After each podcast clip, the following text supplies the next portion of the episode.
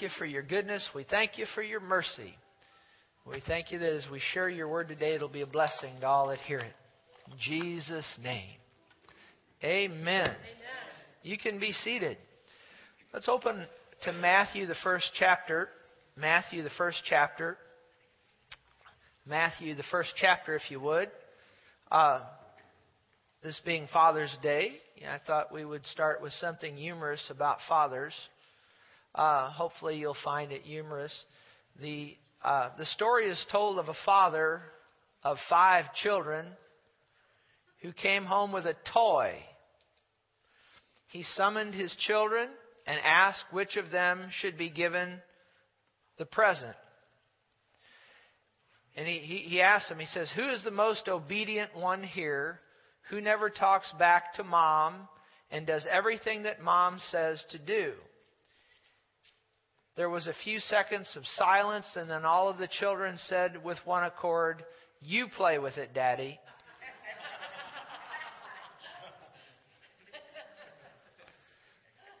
One evening, a little girl, you don't know how true that is. One evening, a little girl and her parents were sitting around the table eating supper. The little girl said, Daddy, you're the boss, aren't you? Her daddy smiled, pleased, and said, Why, yes, yes, I am. The little girl continued, That's because mommy put you in charge, isn't it? wow. None of the men are they're kind of just.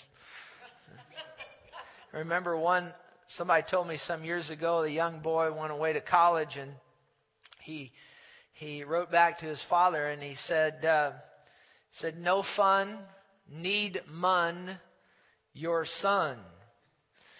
And the dad writes back and says, So sad, too bad, your dad. so, anyway, happy Father's Day to, to all you dads out there. I want to consider a father who's often overshadowed by his wife, Mary. A father today who is often overshadowed by his wife, Mary. We're going to talk about a dad named Joe. A dad named Joe. And what we're going to do is we're going to consider some lessons we can learn about fatherhood from Joseph. From Joseph. You remember Mary and Joseph, and Mary usually gets all the attention being the mother, you know, of Jesus. But I want to look at a dad named Joe. I want to look at Joseph here today and consider some lessons we can learn about fatherhood from him. Look at Matthew 1, verse 18. Now, the birth of Jesus Christ was as follows. After his mother Mary was betrothed to Joseph, before they came together, you know, the sexual union, she was found with child of the Holy Spirit. Then Joseph, her husband, being a just man and not wanting to make a public example, was minded to put her away secretly. Well, the first thing we learn about fatherhood here from Joseph is that he was a good and honorable husband. He was a good and honorable husband. He did not want to make a public spectacle of Mary when he found out she was pregnant with someone else's child. And that's, that's really good uh, to know about him is that he didn't want to embarrass her. He was a good and an honorable husband. You know, the Bible says in the book of Colossians, husbands, Love your wives and do not be harsh with them. Theodore Hesburgh said this. Theodore Hesburgh said this. The most important thing a father can do for his children is to love their mother. And so we see that in Joseph. He was a good father because he loved Mary. Now let's read on here, Matthew 1, verse 20. But while he thought, while Joseph thought about these things, behold, an angel of the Lord appeared to him in a dream, saying, Joseph, son of David, do not be afraid to take to you Mary your wife, for that which is conceived in her is of the Holy Spirit. And she'll bring forth a son, and you'll call his name Jesus, for he will save his people from their sins. So all this was done that it might be fulfilled which was spoken by the Lord through the prophet, saying, Behold, the virgin will be with child and bear a son, and they'll call his name Emmanuel, which is translated God with us. Then Joseph, being aroused from sleep, did as the angel of the Lord commanded him, and took to him his wife, and did not know her It just means there was no sexual relations uh, till she brought forth her firstborn son, and he called his name Jesus. The second thing we learn from Joseph, from this dad named Joe, uh, the second thing we learn about fatherhood from him is this that fatherhood is more than biological. Fatherhood is much more than biological.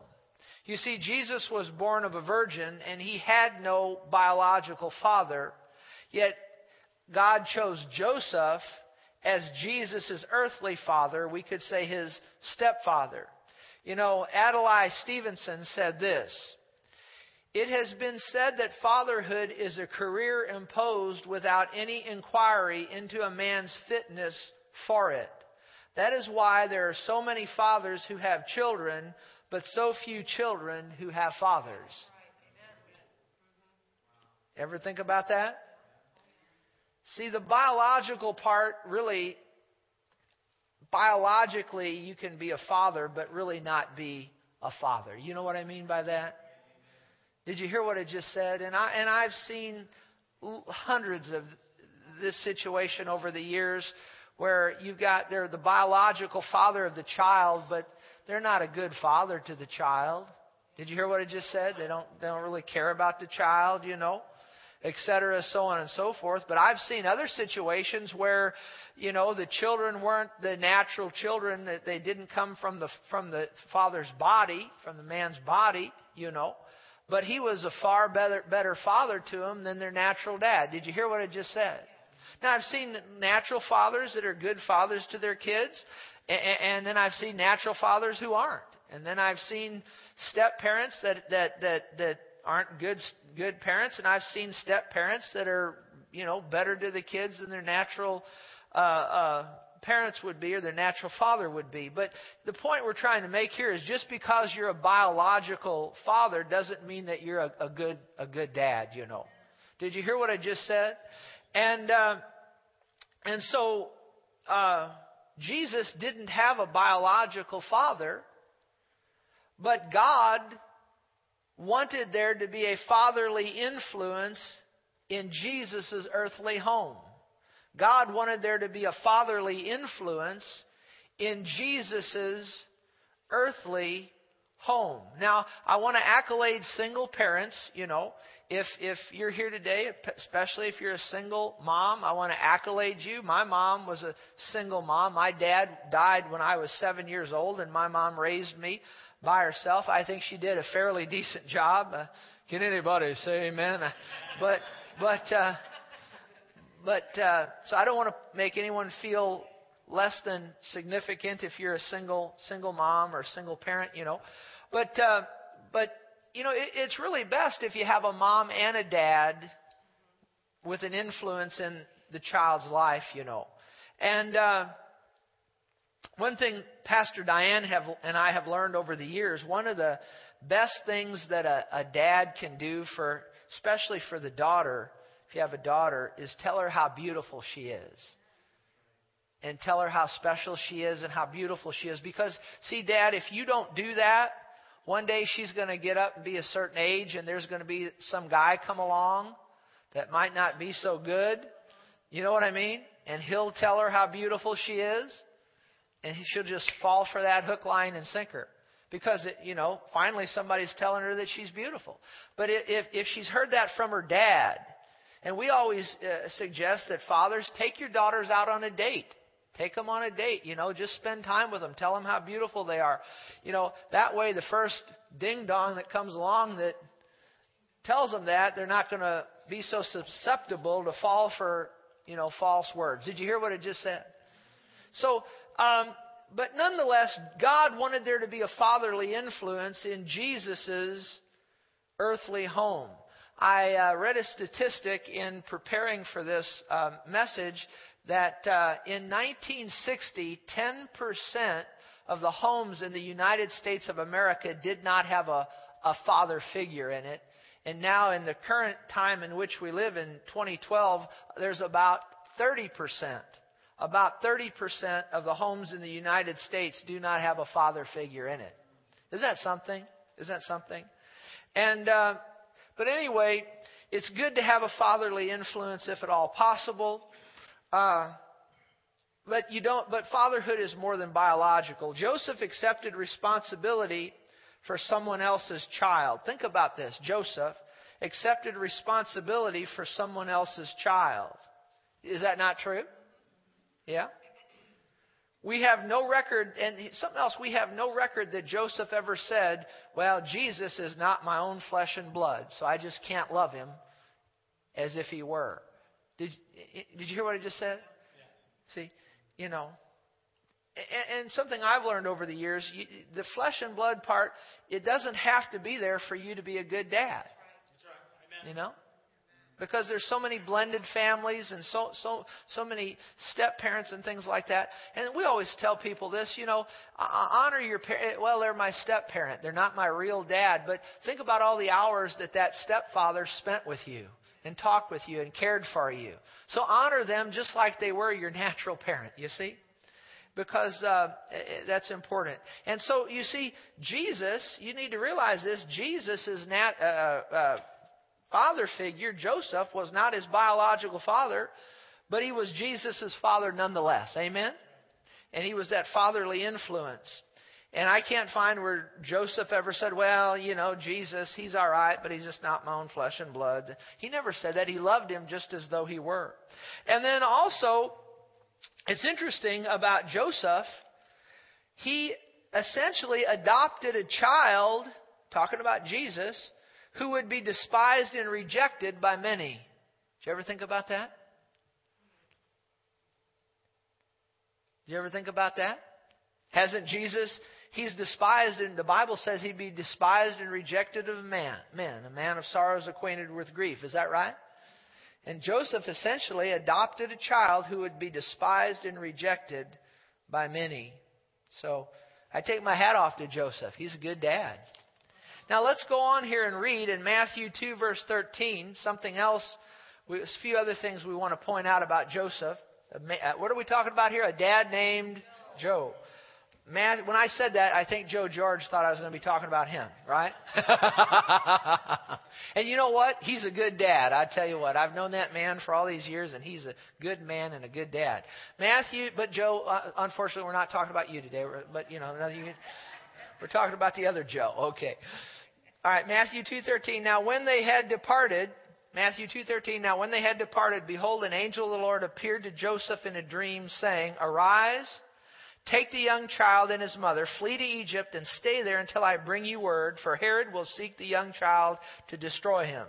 When he arose, he took the young child and his mother by night and departed for Egypt. Now skip down to verse 19. Now when Herod was dead, behold, an angel of the Lord appeared in a dream to Joseph in Egypt, saying, Arise, take the young child and his mother, and go to the land of Israel, for those who sought the young child's life are dead.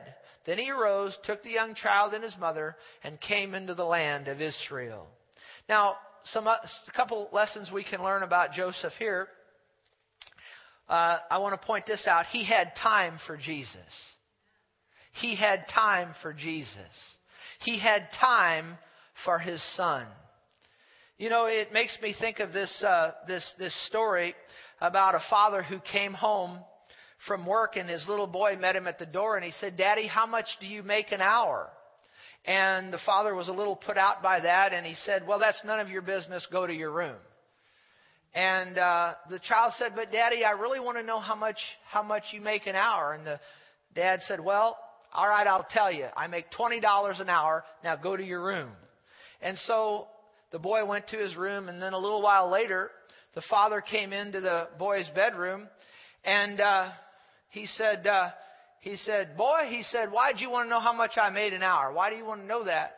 The little boy reached under his pillow and he pulled out fifteen dollars and he said, Daddy, I've been doing odd jobs around the neighborhood, and I've got fifteen dollars.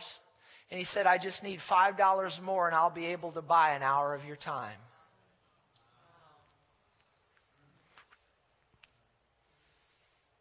Isn't that sad, you know, when a kid has to buy an hour of his dad's time? Probably one of the most important things you can do for your children is just to spend time with them. Be with them. Be with them.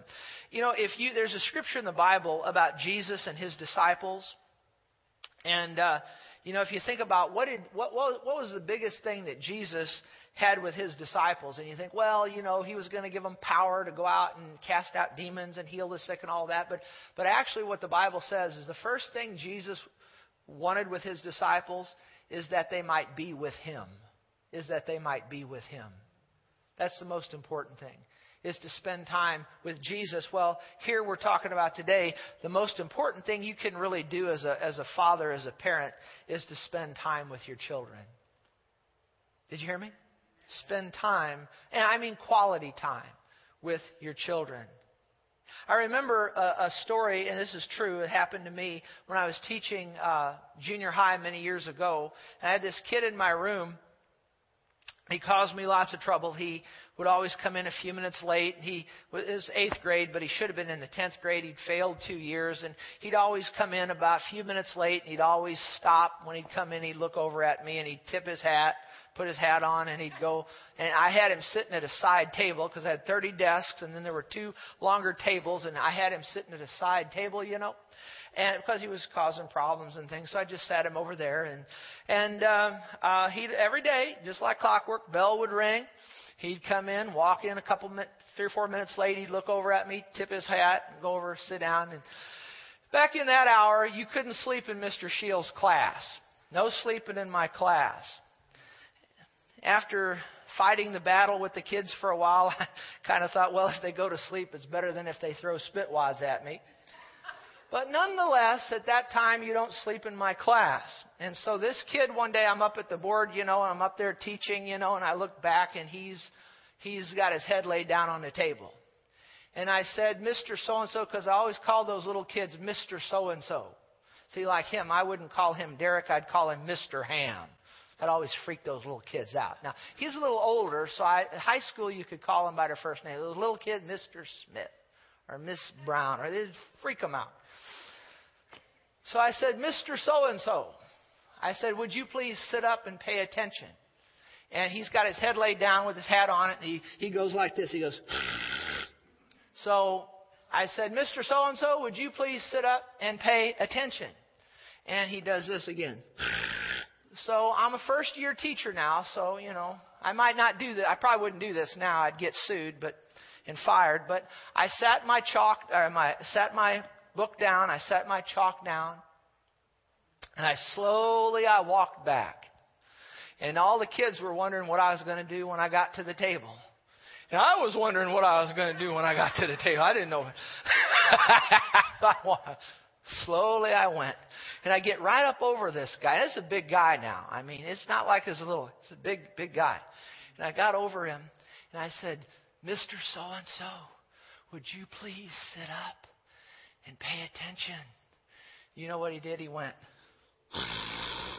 So I got right as he didn't. Now he's got his head laid down. He's got his hat on. Right side. I got right side of him. He, and I go. Well, this little. He's not little. The big guy. When I did that, he goes. Ugh! And he jumps up. His hat flies back. His legs start shaking. All the blood drains out of his face. He grabs his heart, and I'm thinking, oh my gosh, I've killed this guy's to have a heart attack and die. And he goes like this, and he's just, I scared the tar out of him. I was proud of myself. And he's back, and he's like this, and finally he comes to, and then he stands up. He looks at me, and he says, Sheil, I've had all of you I'm going to take, buddy. I hate your guts. It's going down right now. You and me, we're going to arm wrestle right now for control of the classroom.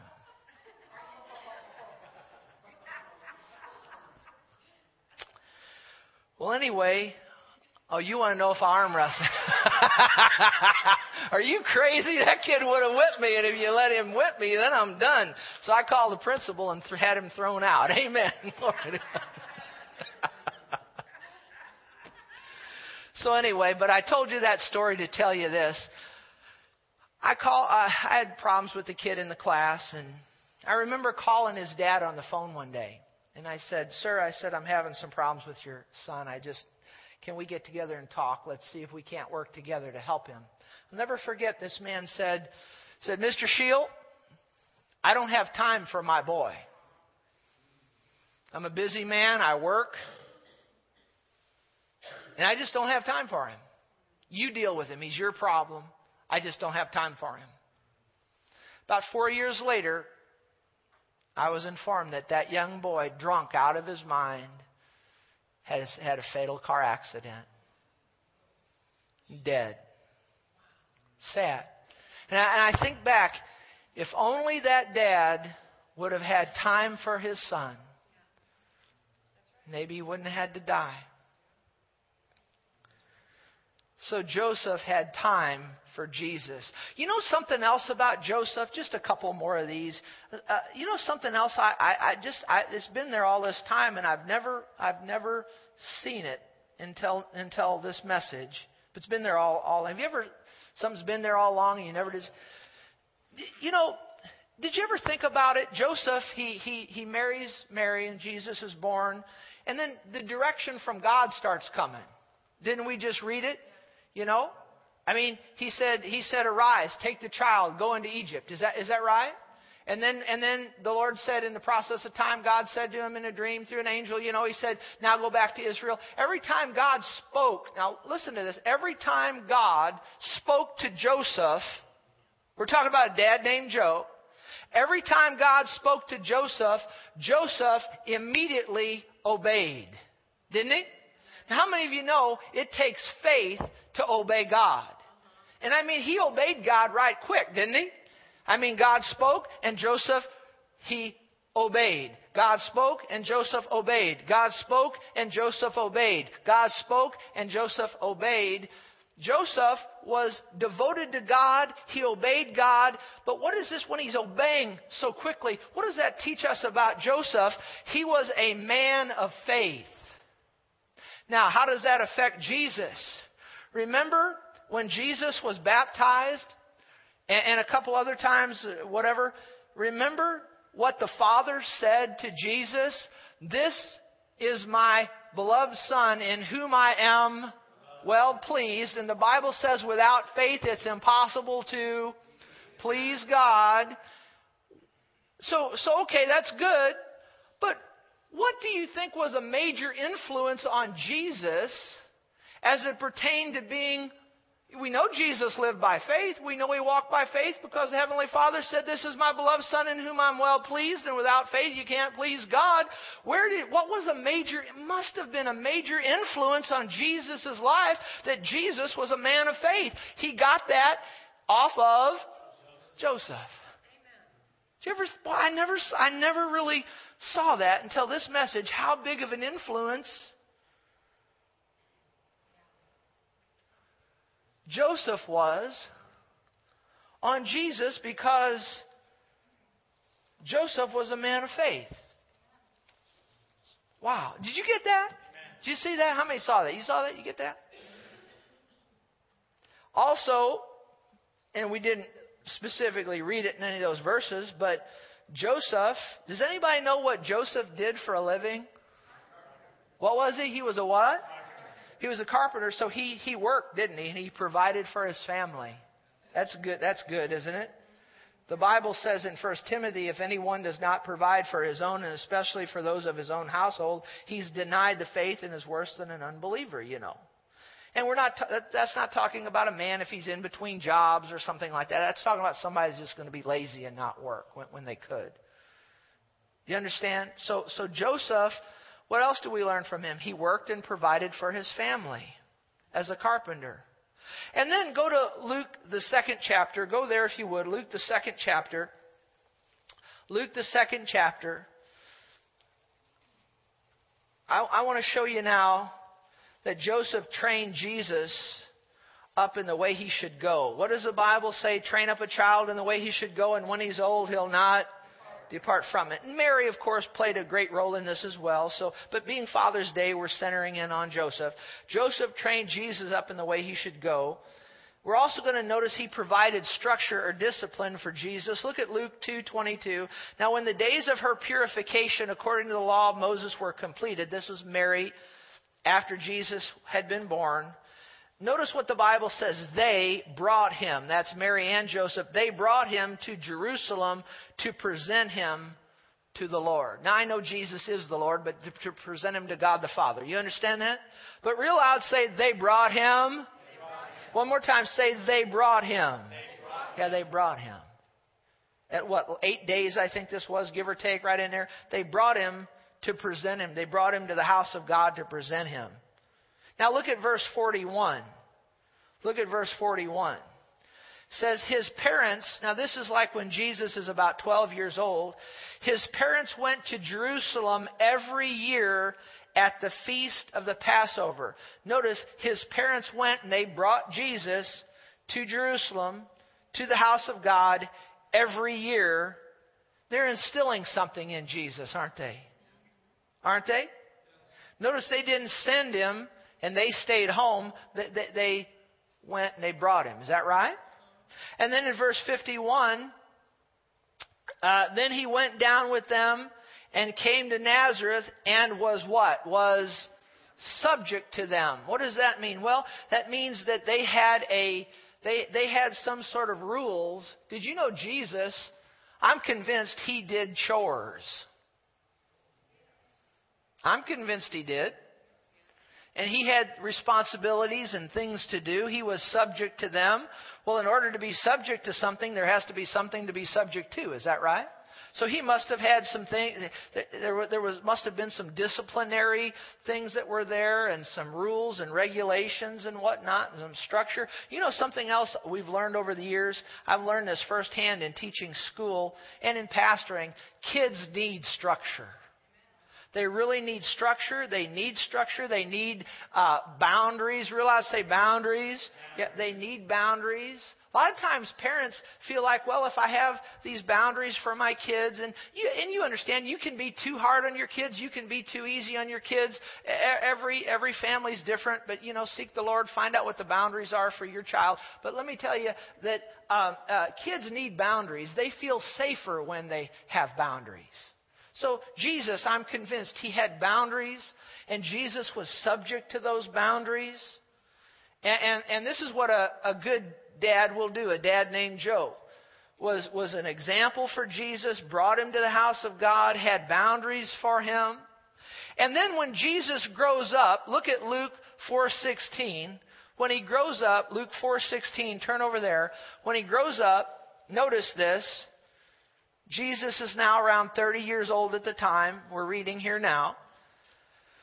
So when he came to Nazareth, when Jesus came to Nazareth, where he had been brought up, as his custom was, as his what? As his custom was, he went into the synagogue on the Sabbath day and stood up to read. As his custom was, he went to the house of God, didn't he?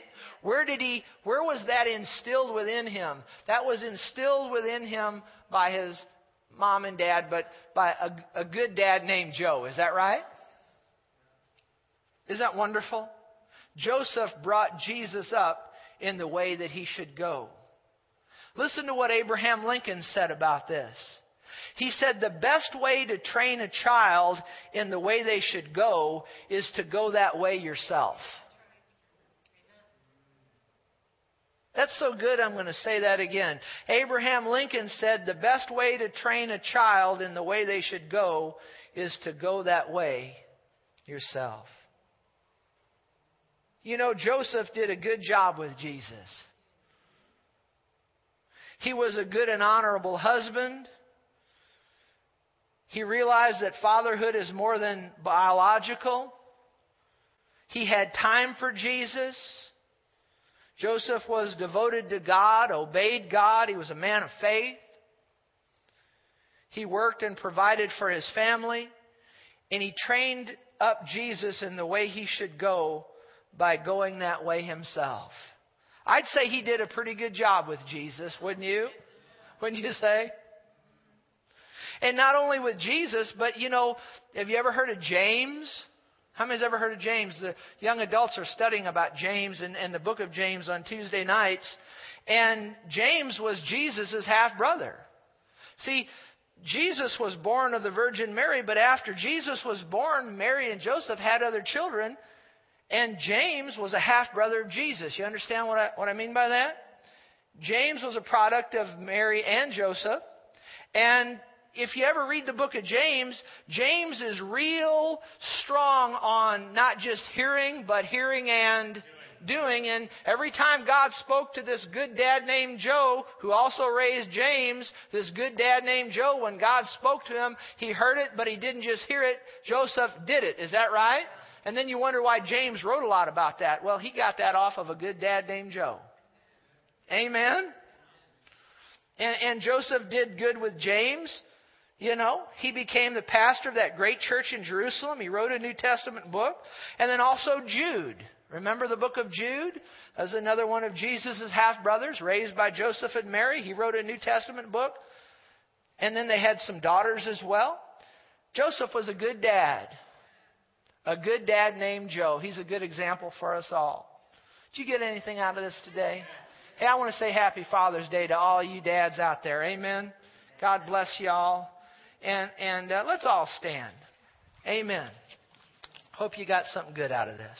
Heavenly Father, we thank you for your goodness, your mercy, and we just trust as we've shared this very simple message today about a good dad named Joe that all of us will take some good things away from it.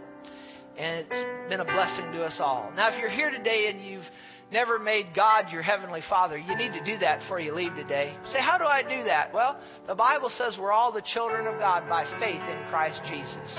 So if you've never repented of your sins and played, placed your faith in Jesus, do that before you leave today. There'll be some men and women standing up here when we dismiss. Just walk up and say, Hey, I want to make God my Father. I want to receive Jesus as my Lord. If you'll do that, they'll pray with you and you can, you can uh, become a Christian. Praise God. Well, thanks for coming today. Have a great Father's Day. Go and be blessed. You're dismissed.